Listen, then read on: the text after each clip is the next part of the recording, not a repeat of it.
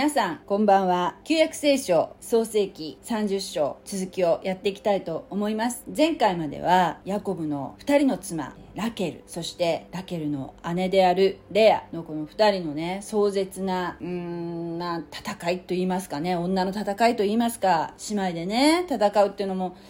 ちょっと悲しいことなんだけれども、えー、ヤコブはラケルのことが、妹のラケルのことを本当はすごく愛してて、彼女と結婚するために7年間、もう死に物狂いで働いたわけですね。7年間の報酬っていうのは、えー、つまり全てヤコブ自身のものになるのではなくそのラケルと結婚するための花嫁料としてね、えー、使われるというものでしたね。ところがそのなやっと7年経ったっていう時に、えー、結婚させてくださいと、えー、まあ叔父のラバンにね頼むわけですけれどもそうしたらなんと、えー、まあベールかなんかで隠されて顔がわからなかったせいもあるんですけれどもその結婚式のその晩ねラケルと思った相手はなんと姉のレアだったという大どんでん返しがあったわけですね、えー、なので、えー、姉を先に結婚させるっていうのがこの辺のしきたりなんだみたいなことを言われちゃうわけですよ。それでも仕方なくレアをもう結婚しちゃったからね神様の見舞いで。レアと結婚して夫婦になるんだけれども。でも同時にラケルも、えー、お嫁さんとしてあげるよっていうふうに言われてそのラケルのためにまた7年間ほとんどその要するに花嫁料としてね働いて合計彼は日七14年間14年間この2人の妻のために働いたわけですね。でこの、まあ、非常に理不尽なことなんだけれども神様はとてもこうヤコブをねヤコブの子孫が増えていくっていうこの約束をもう本当に忠実に守ってくださって一番愛してるその本当に愛しているラケルは不妊の女でねなかなか子供が生まれないという方なんですけれどもこの姉のレアの方はね もう本本命じゃない方の奥さんなんだけどこのレアはね、えー、すごくあのうん、ヤコブからの愛っていうのはあまり受けてないんだけれどもその代わり神様はこのレアに子供が子供を恵まれたんですねそれで、えー、最初の子がなんて名前だっけ？最初の子があ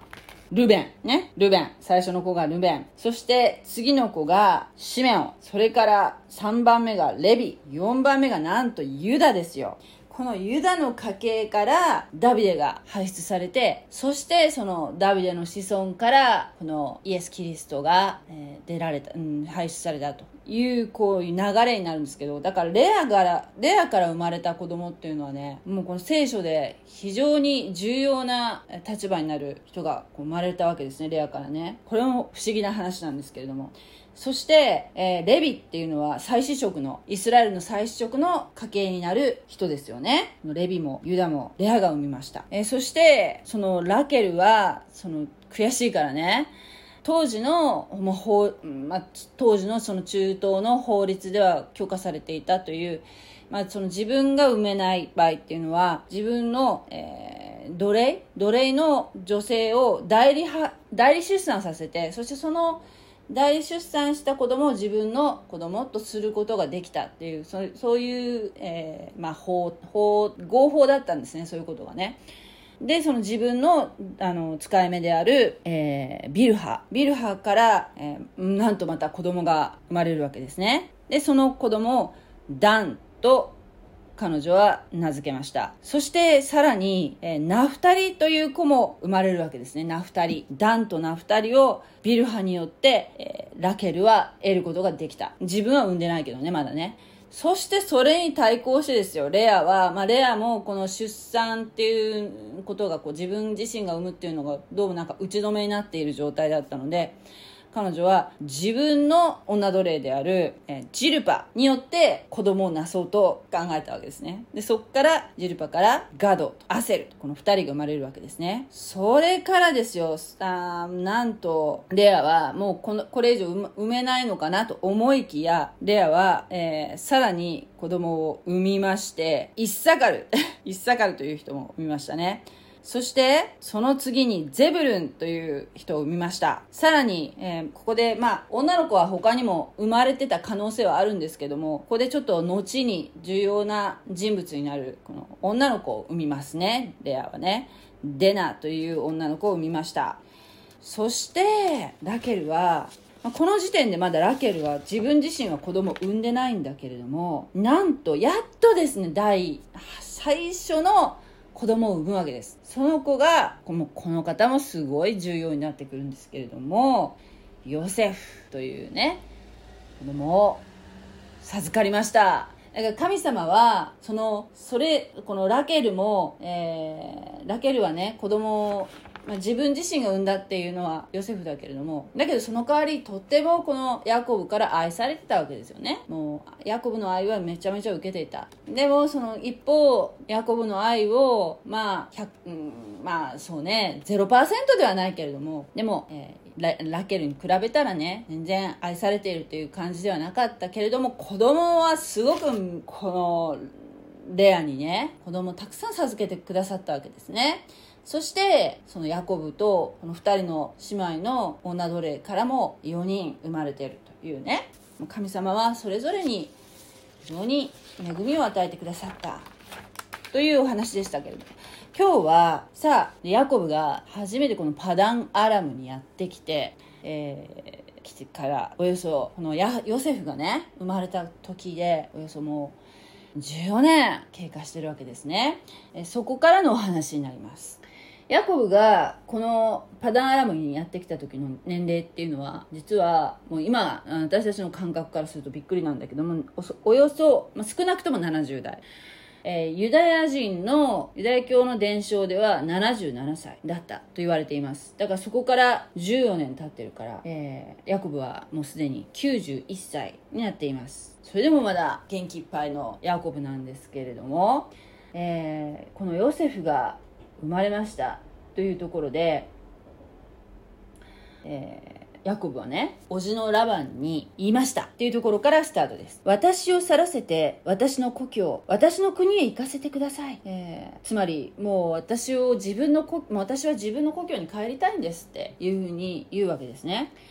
もう、ラケルの分も、レアの分も、7年間、7年間の報酬が、えー、全て、花嫁料、花嫁をもらうためのお金なので、その分はもうしっかり働いたわけですね、ヤコブは。誠実に、もうめちゃめちゃ誠実に、正直に働いたわけですけれども、それがもう年季が明けたわけですよ、彼の中で。だから言ったわけですね。あなたに仕えて得た私の妻子を私に与えて行かせてください。私があなたのために働いた骨折りはあなたがご存知です。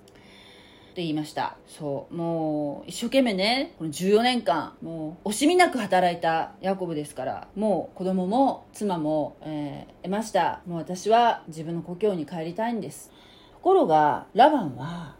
こういうふうに言うんですね。もし、あなたの心にかなうなら、とどまってください。私は、主があなたのゆえに私を恵まれる印を見ました。え、これどういう意味かっていうと、私を恵まれる印を見ました。うんこれ、口語訳で私読んでるんですけども、実は、まあ、別の訳聖書訳、例えば、新共同訳とか読むと、この私を恵まれる印を見ましたっていうこの印っていうのは実はですね占いなんですね。占いをしたしているわけですねラバンは。ラバンはヤコブと違って偶像礼拝者です。誠の神を礼拝する人ではないんですね。えっ、ー、と、アブラハムの兄弟、ナホルの子供なんですけども、ラバンはね。だけど、アブラハムの、アブラハムと違って、その兄弟は、兄弟であるナホルっていう人は、偶像礼拝者でした。誠の神を礼拝する人ではなかったんですね。この一家っていうのはね。まあ一応そのアブラハムと血は繋がってる人、親戚ではあるんだけども、もともと、メソポタミアの方から、この、移動してくる一家でね、えー、旅をしてパダンアラムまで来たんですけれどもこのあのアブラハムのお父さんであるテラっていう人はテラっていう名前自体が月神崇拝をしている人っていうこう名前でわかるそうなんですけども月神礼拝者だったわけですよ。月の月をこう拝むような人だったのね。でもそれは偶像礼拝なんですよ。でその父のそういうこう信仰から離れてそして、えー、誠の神を礼拝する者にアブラハムはなったんですね。なので、その、まあ、テラがおそらくね、亡くなって、ちゃんと見とってから、彼は兄弟たちから親戚と離れて、そして、えー、自分の妻であるサラ、そして、甥のロトと一緒にの、えー、カナン地方までね、旅をして、そこで、えー、増えていったわけですけれども、信仰が違うわけですよね。えー、誠の神は占いとか口寄せとかそういった類のものはお嫌いになるわけですよ。ダメなんです。占いっていうのは誰に聞いてるのかっていうと実は悪霊に聞いてるわけですね。本当にこれはもう真実だと思います。私自身は、うん、以前はもう占いとか大好きだったんですけどもそういう霊能者のところに行ったりとかね、してました。本当に後悔してるけど、そういうことをすると、なんでいけないかっていうと、もちろんその神様に聞くんではなく、悪魔に聞くっていうこと自体罪だし、いけないことなんだけど、非常に危険なわけですよ。なぜかっていうと、そういうこう、何気にこうしてるその占いっていうのがその悪霊の方に心をこう要するに自分の扉を開いてしまう。自分の中にこう呼び込んでしまう。危険性があるわけですね。だから本当に私思うんだけどもうなんか宗教がどうのこうのとかこう非常にこの、えー、風当たりが強いしなかなかこうなんていうかなそういったことはものすごく敏感なのに占いってテレビとか雑誌とかそれこそ図書館なんか行ったら子供のね小学生の、えー、読んでるような本のコーナーとか行ったら占いの本っていっぱいありますよ。本当に本屋さんに行ってもね。だから私自身も最初に子供の時にやった占いっていうのが星占いだったと思うんですけどもそれも本屋さんに行ってそういう星占いっていう本をねえ手にしてそこから入っていったわけですね。最初はもう本当に十二星座のなんかロマンチックなそのギリシャ神話とかローマ神話とかそういうふうなあんまり深い意味意味を感じなくてやってたんだけどもどんどんどんどんハマっていって自分でもそうやってホロスコープ書いてやってみたりとかね。いやもう本当にどんどんどんどんのめり込んでいくわけですよね。で今度星占いに飽き足らず、まあ、別の占いも、まあ、勉強したり学びに行ったりもう本当にドハマりしてましたね。だけどそんなものではうんキリがないの。もうキリがないっていうかもう本当に次から次からものすごいやっぱりえー、なんていうかなもう、えー、難しいけど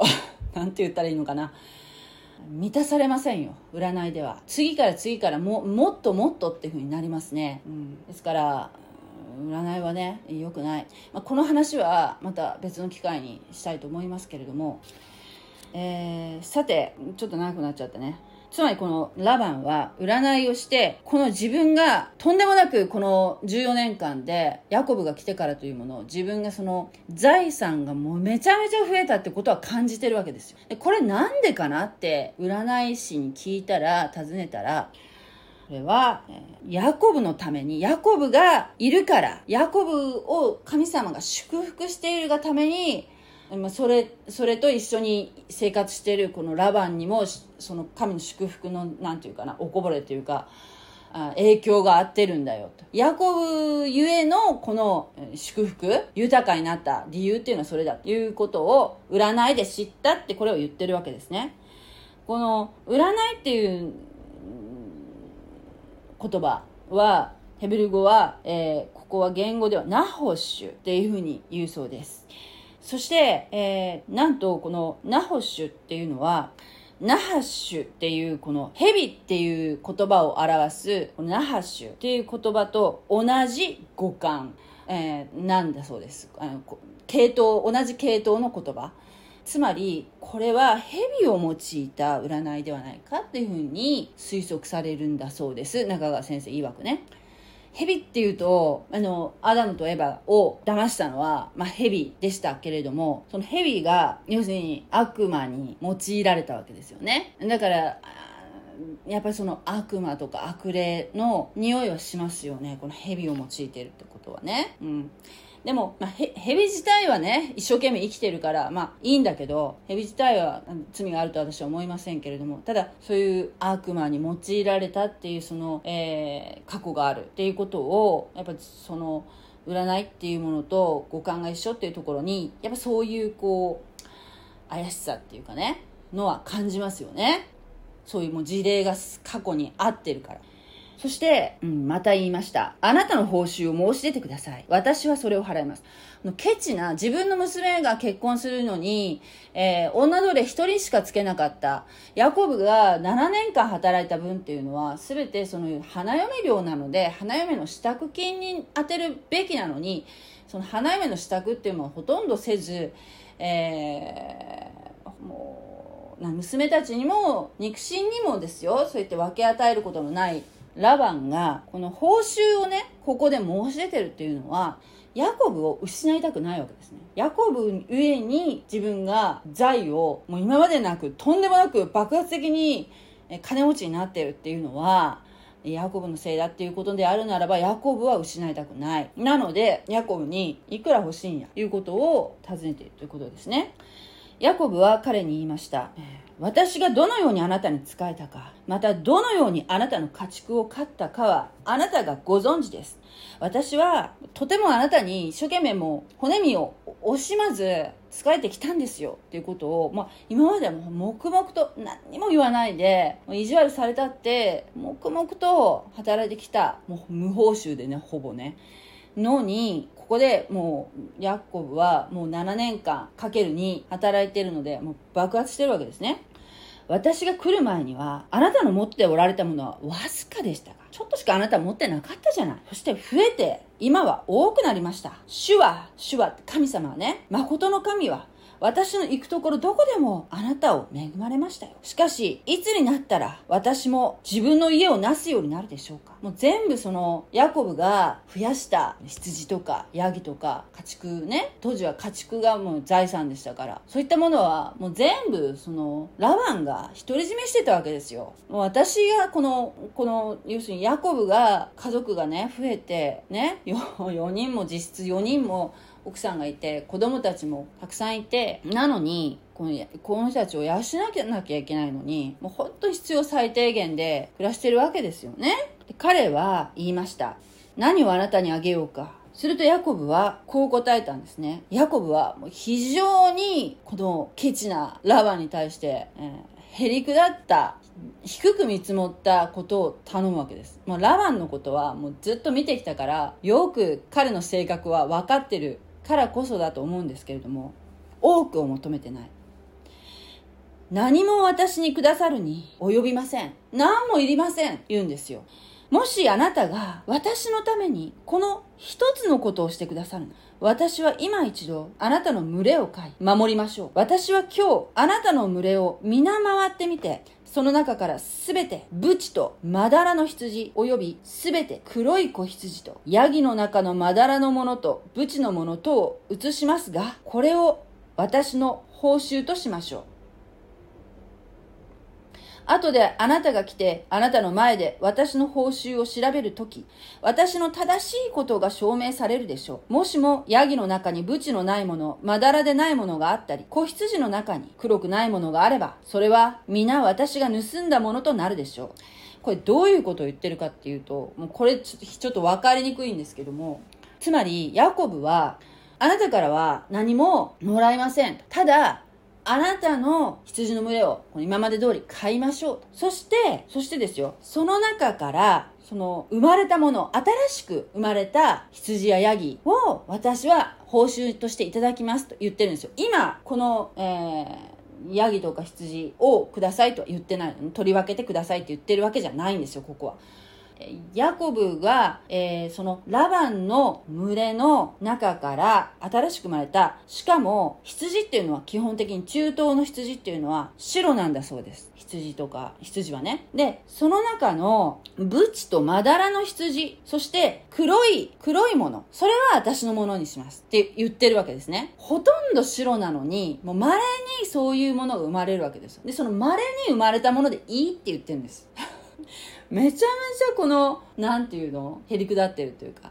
うーんすごいすごいなと思うんですけど。でブチとマダラってどういうものかっていうとブチもマダラもなんか一緒かと思ってたらブチっていうのは黒い基本黒の中に白い点があるもの。そしてマダラっていうのは真っ白いのが基本にあってその中に黒点とかがあるものがマダラっていうらしいんですね。あと黒い羊ですよブチとマダラと黒この生まれた、そういう姿で生まれたものを私の報酬にいたしますって言ってるの。そして、ヤギに関しては、ヤギは、中東のヤギは普通は黒か濃い茶色なんだって。羊と違ってね。で、その中で、やはり、まだらのものと、ブチのものをもらいます。私の報酬とします。言ってるわけですね。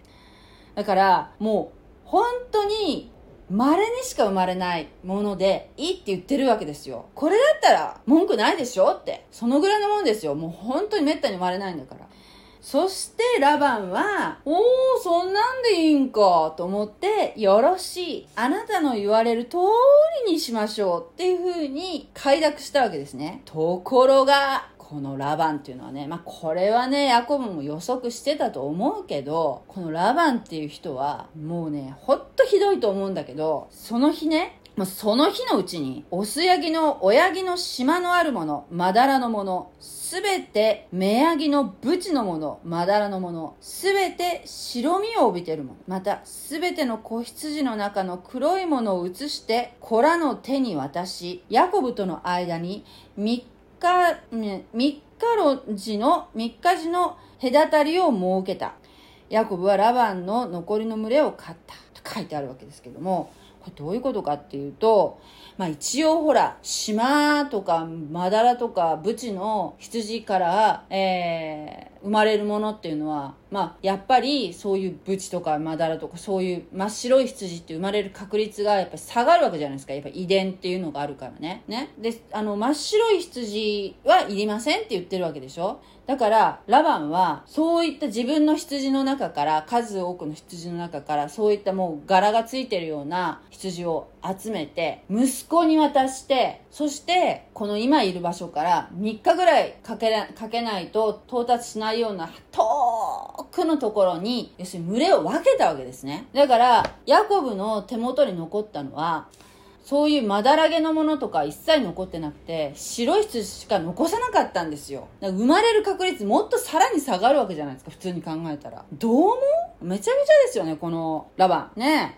もう元ですらね、もうね、ゼロになったわけです。このヤコブはこの時点で。普通だったら。もう白いのしか残ってないから、羊ね。もう本当に生まれる確率0%にももう近い、限りなく近いような状況のからスタートさせたわけですよ。どんだ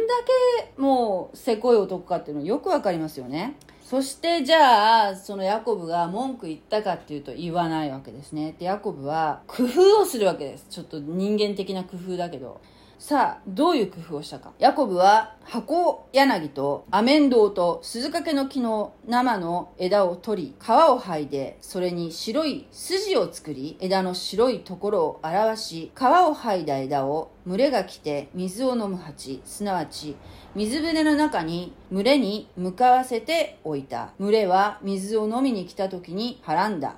すなわち群れの、群れは枝の前ではらんで、島のあるもの、ブチのもの、まだらのものを生んだ。っていうふうに、えー、書いてありますけれども、えー、なんとですね、ヤコブがやったことっていうのは当時の、まあ、うん、迷信ですね。迷信ですよ。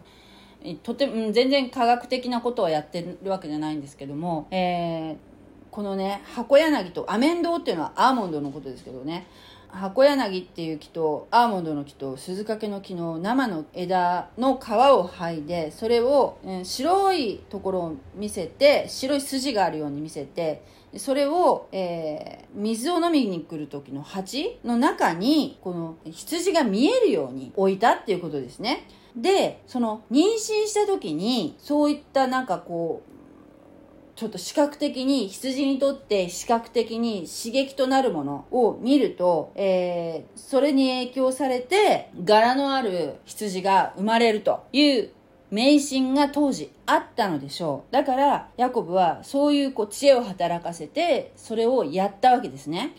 でヤコブはその子羊を、えー、生まれた子羊がなんとそのヤコブがやるとそういうこう島があったりブチであったりまだらのものがなんと生まれたわけですよ本当に。その迷信をやったんだけど。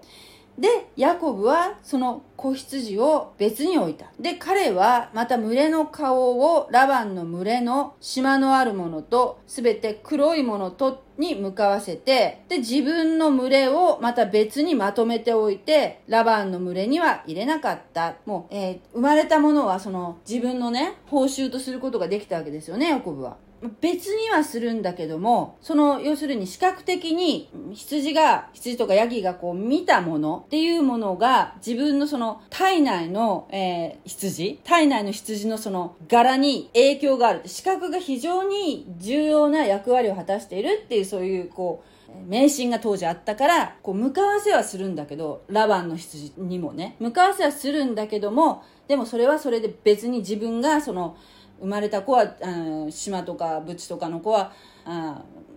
ヤコブの報酬にすることできるからそのちゃんと取り分けて分けてそして向かわせたっていうふうにそういうことですよ。きちっと自分のものは自分のもの。ラバンのものはラバンのものとして分けましたっていう話ですね。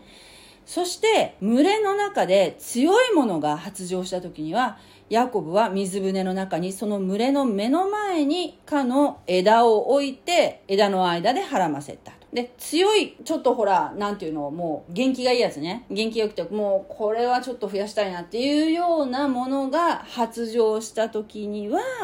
さっきの、あ島とかブチが生まれるようにっていうことで、この視覚的な、こう、刺激を与えるために、皮をこう、生木の皮を剥いで、白いとこ見せて、筋にしているやつをこう、群れ群れのね、水、水を飲みに来た時にそれが見えるように、そこに置いたということですね。えー、けれども、群れの弱いもの、弱いものが、こう、来た時にはね、弱いものは増やさないようにしようということですね。強いものが来た時は、そういうものを見せた。弱いもの時にはそこに置かなかったと。で、弱いものはどんどんラバンのものになる。そして強いものはヤコブのものになった。ということですね。そしてヤコブは大いに飛んで多くの群れと男女の奴隷も手に入れることができた。そして働き手がね、働き手も増え、ラクダもロバも持てるようになっていきました。ということなんですよ。はい。どう思います？本当にヤコブがやったこういう枝のか、うん、皮をね、剥いだものを、えー、羊に見せたり、あるいはラバンのね、ラバンの、えー、中にある島があるものとか、そういった黒いものとか、そういうものを、えー、見させること、羊の視覚に訴えるものをこう見せることによって、その、生まれてくる羊が、そういうブチとかマダラとかになるっていうのが、本当ってちょっと思うんですけど、これは後にヤコブは自分の口でも次の章で言いますけどもこれはヤコブがの工夫じゃないんだよね。本当は神様が裏で働いておられヤコブに利益がちゃんと行くように働かれてるっていうことをヤコブは後にはって感じてそれを自分の口で語りました。今この30章の中ではヤコブは一生懸命自分で工夫してるけどね。自分で工夫するっていうのもある意味その全く無駄ではないと思うんだけどもだけど神様は、うん、そういうねヤコブ。ヤコブはもう本当に誠実に働いてきた。それに対して神様は必ずのヤコブに対しての、えー、いつも捨てないで見捨てないで共にいるよっていう約束をね守ってくださってたんだっていうことがこのめったに生まれないまだらぶちの羊ヤギが生まれてるっていうねこういう箇所で感じられたんじゃないかなっていうふうに思います。今日はこの辺にしたいと思います。ありがとうございました。God bless you.